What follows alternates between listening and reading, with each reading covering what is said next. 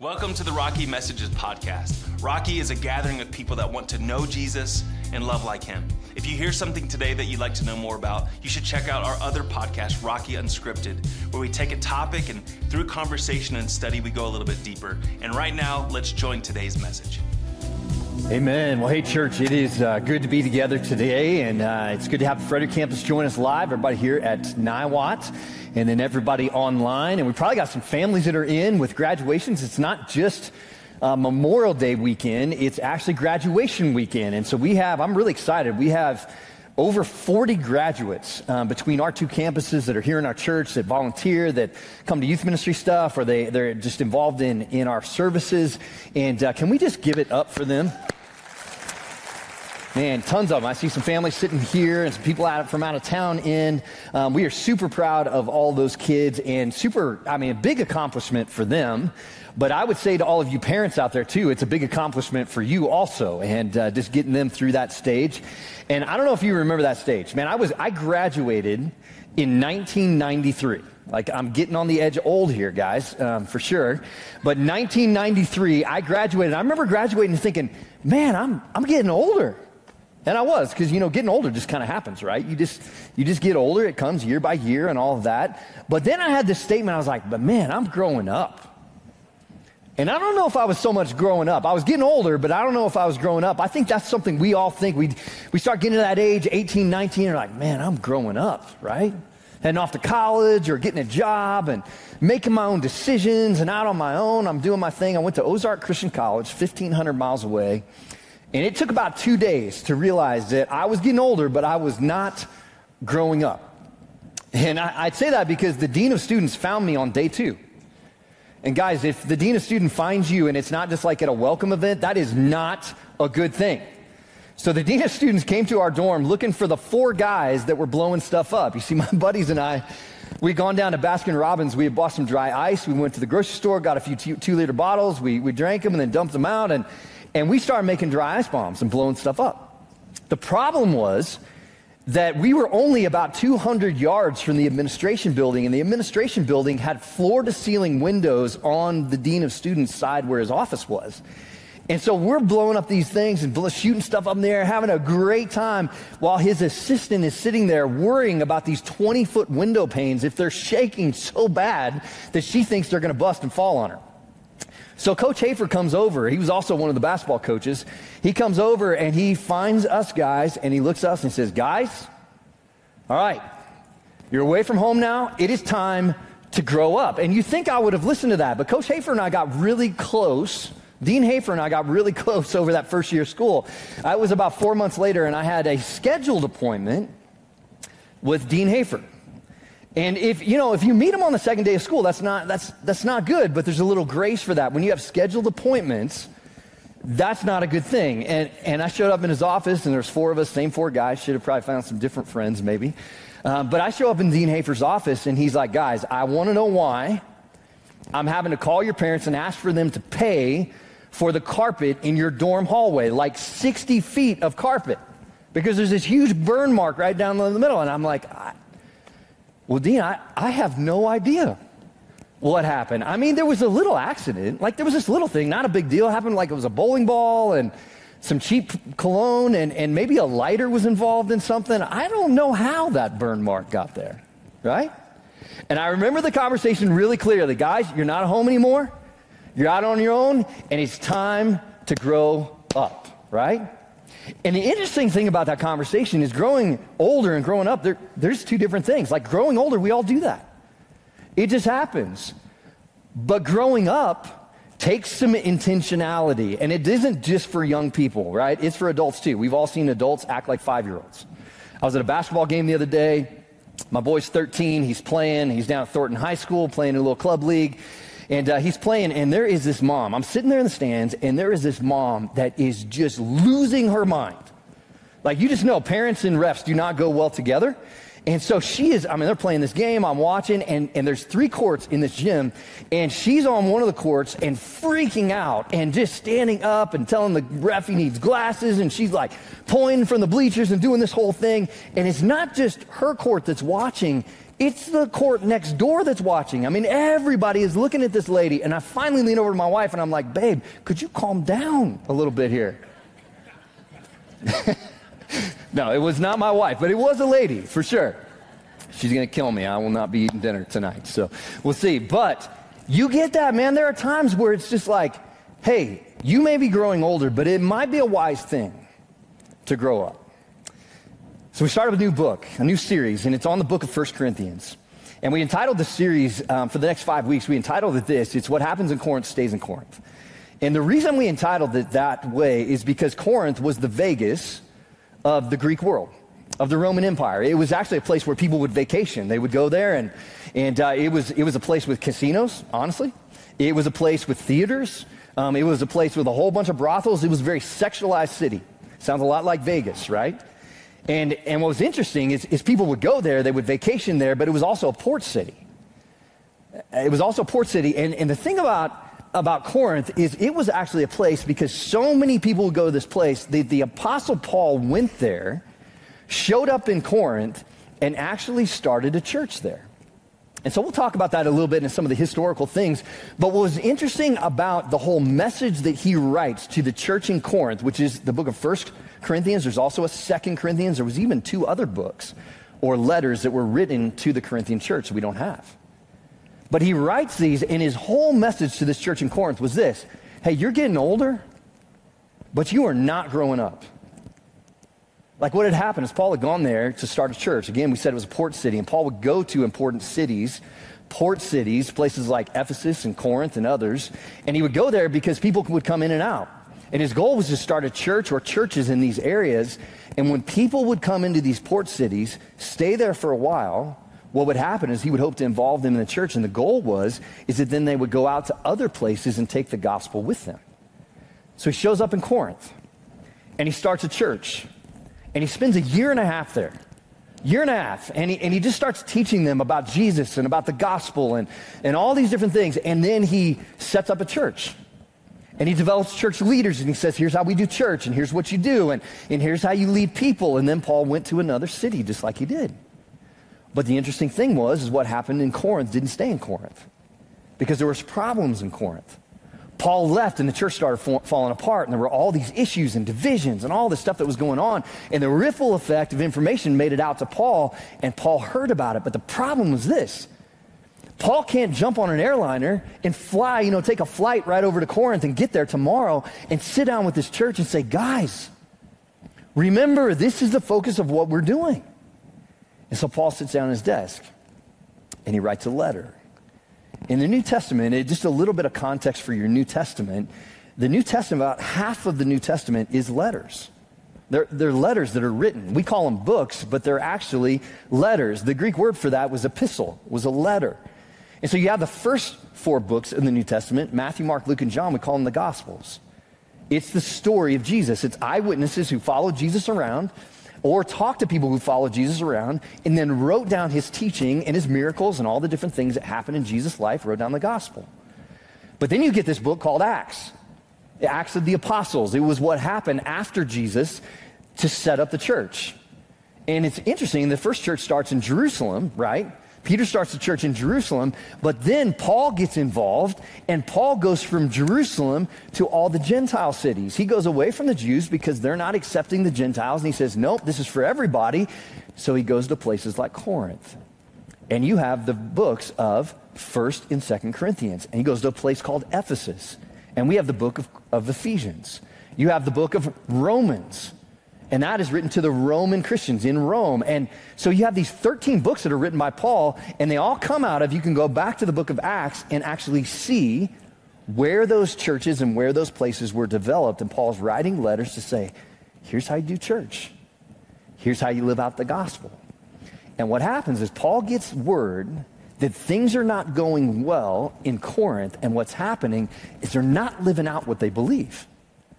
So Paul goes and he writes this letter, and it reads like five short essays because there were five problems. Paul's like, hey, I'm going to address these five problems. I'm just going to write a couple chapters here, write a couple pages of the letter about these, these problems. So, first issue we'll talk about today was division around leaders. Second issue was sexuality. There was a whole lot of things that were being shaped by the culture of Corinth, not by the church. And then there was the issue of food, sacrificing to idols. Should we eat that food or not? Is it defiled? And it doesn't sound like a big deal to us, but there's a whole lot of things that we could equate with that idea in our culture. And then it was worship. How do we worship? How do we worship in the context of having all generations and all different classes of people in society come together in one church? And then the last one was, was the resurrection. And what Paul does is he steps back and he says, You got five problems and five issues where you are not living out the gospel, but there's one solution. And the solution, Paul is, it says, is one word. It's, it is this it's the gospel, right? It's the gospel.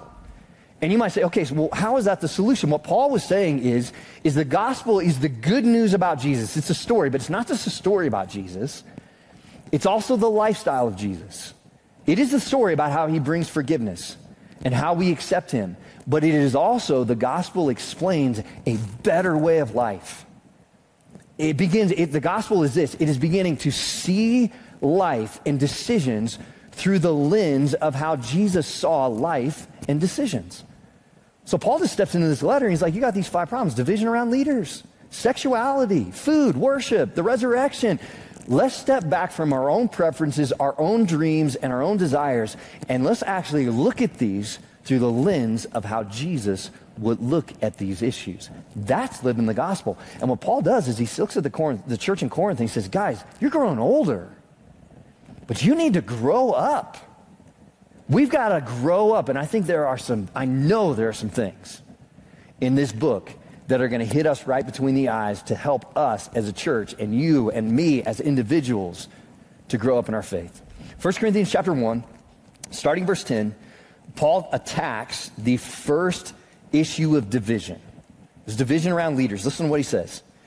He says, I appeal to you, brothers and sisters, in the name of our Lord Jesus Christ, that all of you agree with one another in what you say, and that there be no divisions among you but that you be perfectly united in mind and thought. So there's some divisions that are happening here. Then he gets to the problem. He says, My brothers and sisters, some from Chloe's household. Chloe was, a, I mean, she is mentioned in numerous books of just being a partner with Paul, of just, just how her family were, they were fellow missionaries and workers um, with Paul in the gospel. He says, my, my brothers and sisters, some from Chloe's household have informed me that there are quarrels among you.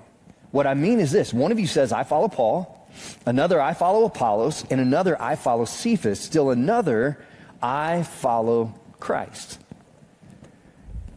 So the ripple effect happens. What's, what happens in Corinth didn't stay in Corinth. And it gets to Paul, and what, what he realizes is happening is there becomes divisions in the church in Corinth around different leaders. And I think we'll get this in a second, but here's what was going on. Paul had, as, after Paul left, there were certain leaders who came through town. Now, the two that are mentioned are two of Paul's good friends.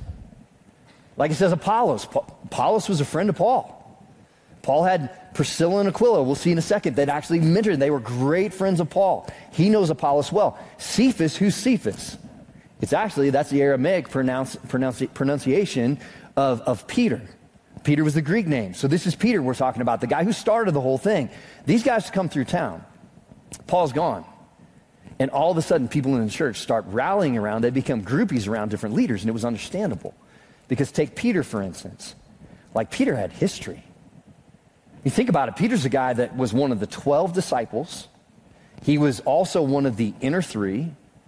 Um, the guy had walked on water, like a few steps at least, right? He walked on water. Then, when Jesus was getting ready to ascend into heaven, he had come back from the dead. He was resurrected. He met with Peter and he met with the other disciples. He says, Peter, you're my guy.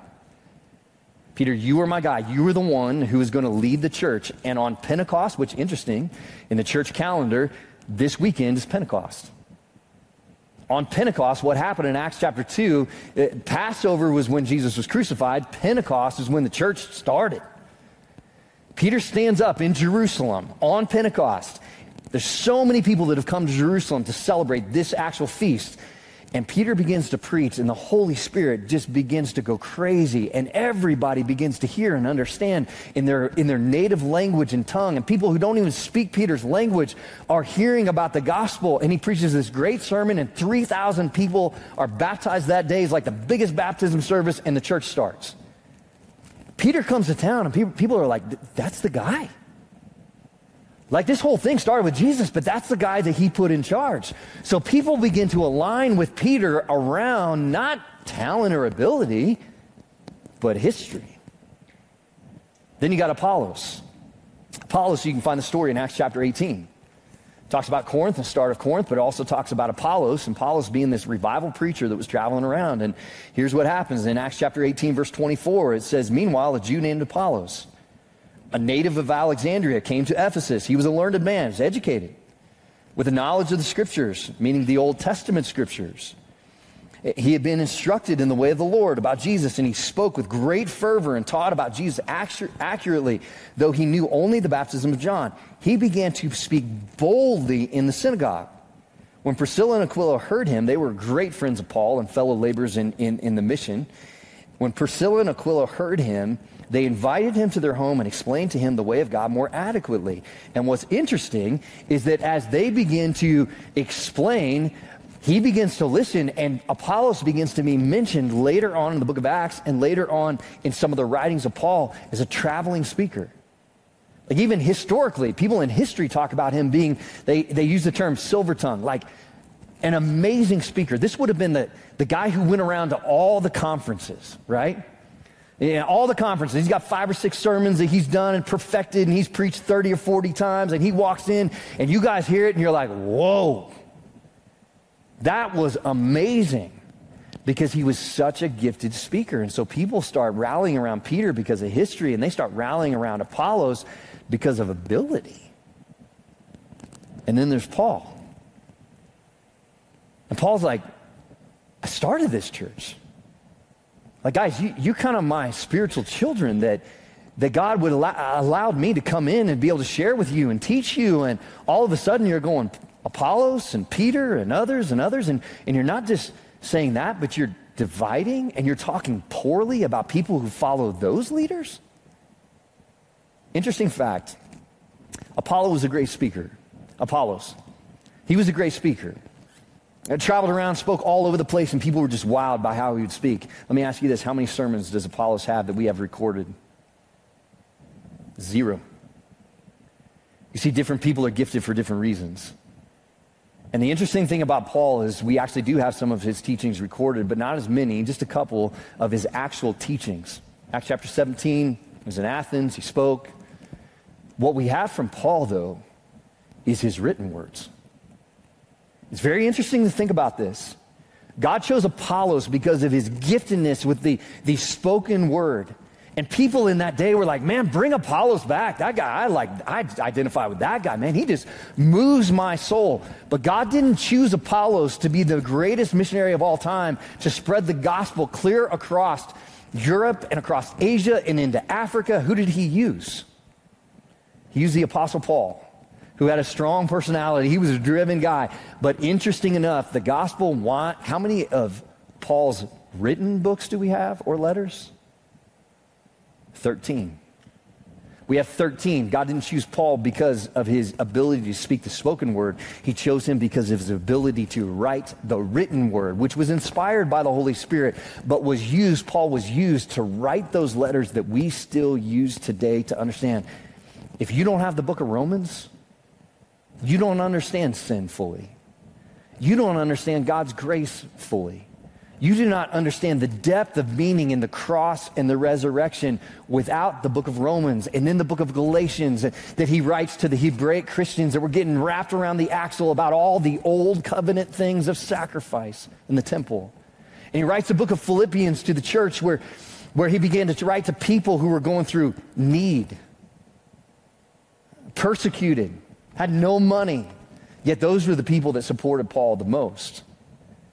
And we have these books today that we still lean into. You know, good lesson for us that a lot of what we have a tendency to do is rally around people who are gifted or compare ourselves to people that we think are more gifted than us. What God says is you were created on purpose for a purpose. And He wants us to get busy figuring out the purpose of the reason why He put us here with the gifts that we have. Step back into Corinth, and here's what was happening. They're rallying around all these people. And they begin to rally around these people and they begin to talk poorly about the people that were following Peter and the people that were identifying with Apollos and then the people that were fighting and saying, No, Paul started us. And then there were some people saying, Whoa, whoa, whoa, whoa. what about Jesus, right? And so all these factions and all this stuff that was going on, and Paul was saying, Hey, here's the problem. When you begin to do this, when you begin to idolize different things, when you begin to put people or things on a pedestal, here's what always happens we divide what we have a tendency to idolize. Or we could say it this way when we idolize things, we divide them. We divide over what we idolize. And you might sit here today and you might be like, man, we don't do that. Well, very practically, like very practically, we actually do. If you just want to step back into the issue that Paul was talking about, we could have a tendency to have the same issue here because we have two communicators and we have multiple leaders. Any particular Sunday, you might show up and you might be like, hey, who's preaching? Because, man, I like Matt. Well, interesting enough, man, I like Matt. Man, dude's passionate, right? Guy, he's funny, man, but he says things that some of you would be like, Shan, never say that from the stage. I mean, he gets after it, right? Well, there's some of people that are like, well, I, I like Matt. And then there's others that are like, well, I like Shan. I like Shan, man. He dives in some of the background stuff, the historical stuff, and, and shares a little bit about his life and different things in his family and stories and all those different things. I, I like Shan. Some of you might be like, well, I like Amanda. I think she should speak more, right? And we could go into worship leaders, Nick and Dane and Luke, and we could go into other staff members, Mitch and others, and all kinds of different people. And you just step back, and there could be a very easy opportunity for a tendency for people to divide over to begin to say, well, that's my guy. Or that's my leader, or that's the people that I identify with and that speak to me. And it's interesting enough because here's the deal we actually think that's a really good thing. Not a good thing about dividing, but actually a really good thing that we have different personalities and different types of leaders because different types of leaders reach more people, right? Like there's some people that do say, I like Matt and I like his passion. And there's some people that say, I do like Shan. I like Shan more. I like Matt more. What? But here's the deal. When we have multiple personalities that teach and communicate the gospel well, what we have is a greater opportunity to reach people. So what Paul steps back and he says it starts with those kind of things, but it goes to other things. It goes to, to all kinds of different opportunities within the church and within our life where we take something that is a tool to bring the gospel to other people, and we have a tendency to raise up that thing because maybe it meant something to us. Maybe it's a way that reached us, but we intend to raise that thing up to a level of Jesus or even raise that thing above Jesus. And what happens? We begin to idolize something and we begin to divide over what we idolize. Case in point. I'll give you another example denominations. Like the church has been guilty of this for years, and it doesn't. It didn't just take a couple years for us to get to the point. Do you understand that in the world, in the world, like of churches that follow Jesus to say He's our Savior? Do you know that there are forty over forty thousand denominations? 40,000 denominations, and there's a whole bunch of them like, well, I would never work with that church because that church believes this. And we begin to divide over what we idolize. There's a whole lot of other things. We divide over things like worship, right? And we divide over those things because we look at them, we're like, ah, I don't, man, I, I'm telling you, man, I don't think, I think this is the best style. Or these songs have more theology, like the study of God, the understanding of God. They have, they have deep, deeper, more meaningful words. And uh, we divide over things like programs. That program meant so much to me. Man, it, changed my life. And, and man, a, church, if a church doesn't have this program in this way, I, I don't know if it's a great church, right? There's so many different things. Style of teaching. You get that all the time. Man, if we're not going like verse by verse, right? If we're not going verse by verse through Scripture, here's the deal we're not going deep. Like you go verse by verse, that's deep. And you have to step back and you start asking yourself the question putting our preferences aside, how would Jesus view those things? What is the lens, like the gospel, the lens of the gospel, viewing things through the lens of the gospel? Paul just challenges the church in Corinth. He, said, he says, How would Jesus view these things? Because he would look at multiple teachers and say, I've gifted Matt a certain way, and I've gifted Shan a certain way, and I've gifted Amanda a certain way, and I've gifted all kinds of different leaders. Name your favorite teacher out there that you can get on YouTube in, in a second. He says, I've gifted them all different ways because there's all kinds of different people, and I want to reach all of those people and Matt and Amanda and Nick and Mitch and Luke and Dane, and we could go on through the rest of our staff and we could just say, hey, we are on the same team and we love each other because we are on the same team with Christ. And our goal is to reach more people through whatever means necessary. And I'm telling you, I sit out there just like you guys sit out there. And when Matt knocks it out of the park, I'm going, dude, that was awesome. I love that. And I'm cheering for him.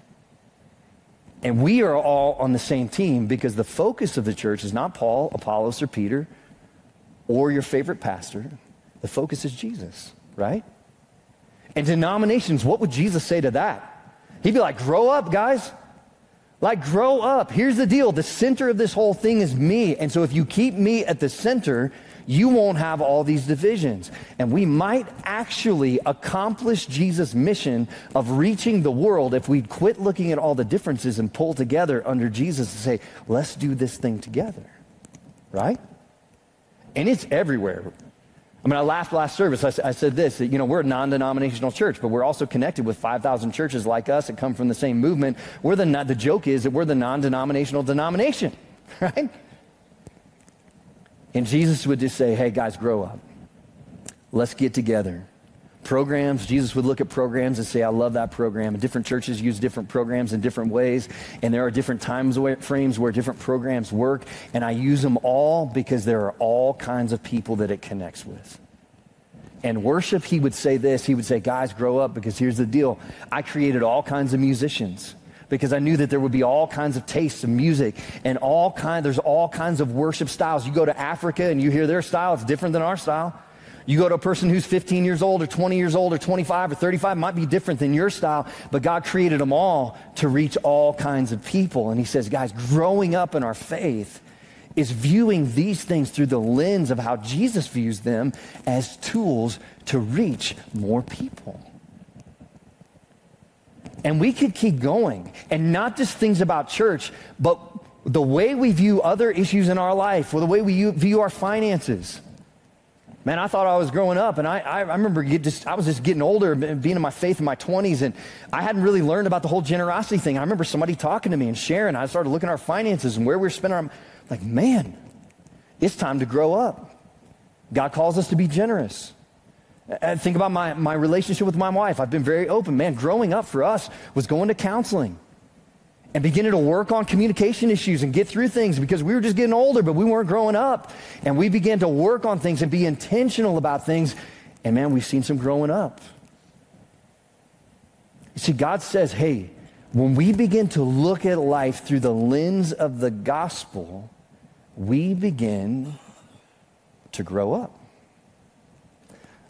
Paul writes in chapter 3, actually, yeah, chapter 3, he says this and he addresses the issue again and he actually just calls it what it is. He says, Brothers and sisters, verse 1, brothers and sisters, I could not address you as people who live by the Spirit, but as people who are still worldly.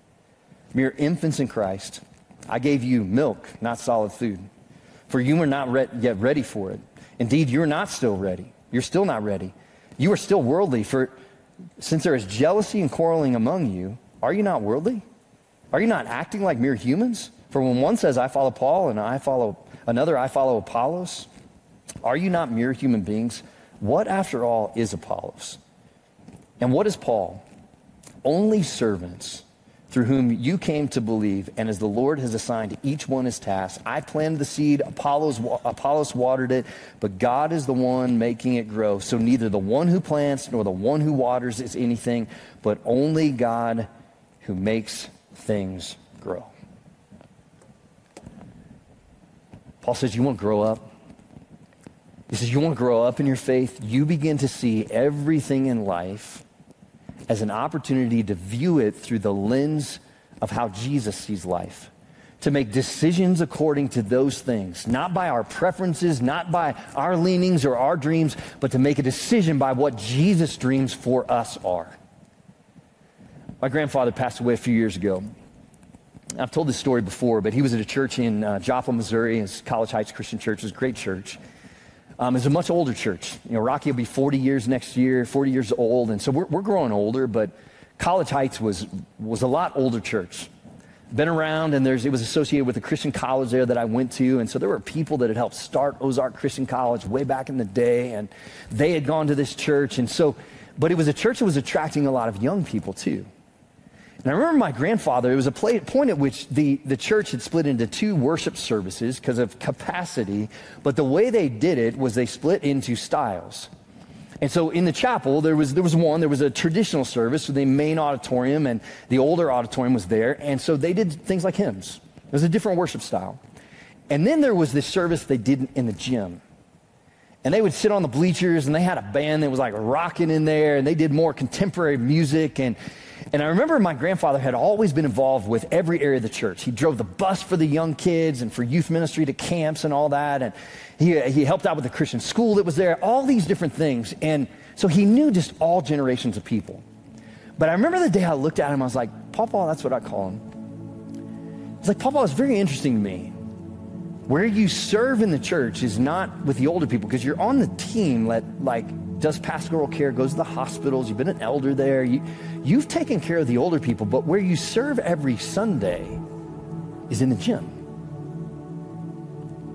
Like you're 80 years old, and where you serve is you serve and you greet and you hold the umbrella for all the young moms that are coming in. You high five the kids, you get down on your knee. And my grandfather, when I was a kid, I would run into the church and he would have candy in his pocket. And for all these young kids, same thing. He'd have candy, and they know that Ray Moyers had candy, and he'd get down on his knee, and all these kids would jump in. They'd grab candy out of his pocket, and he'd hug the moms, and he'd send them all into church, and then he'd go in and he would sit on the bleachers, majorly uncomfortable on the bleachers, and sing worship, style, uh, worship music that I didn't see him play like at his home. Played some older stuff. And he just hung out with those people, and he looked at me and he said, Well, son, he said, here's the deal. He said, I'm 80 years old and I think I still got something to give. But I'm 80 years old and I've kind of had my day. And I'm looking at all these young kids, and here's the thing all those young kids are going to be leading this church someday when I'm gone. And so I'm going to invest in them. And I'm going to love them. And I'm going to go to that service with them. And I'm going to show up and I'm going to high five. And I'm going to hang out with kids. And I'm going to give kids candy because those are going to be the future leaders of the church. I was like, wow. That is growing up. That's growing up. That's a guy who knows. My grandfather had his issues, but that was in this issue. That was a guy that knows that I still got something to give. And it doesn't have to be my thing, it's got to be the thing that's reaching more and more people because we got this value around this place. And this value is, is that we are for the one. You see the for the one walls out there.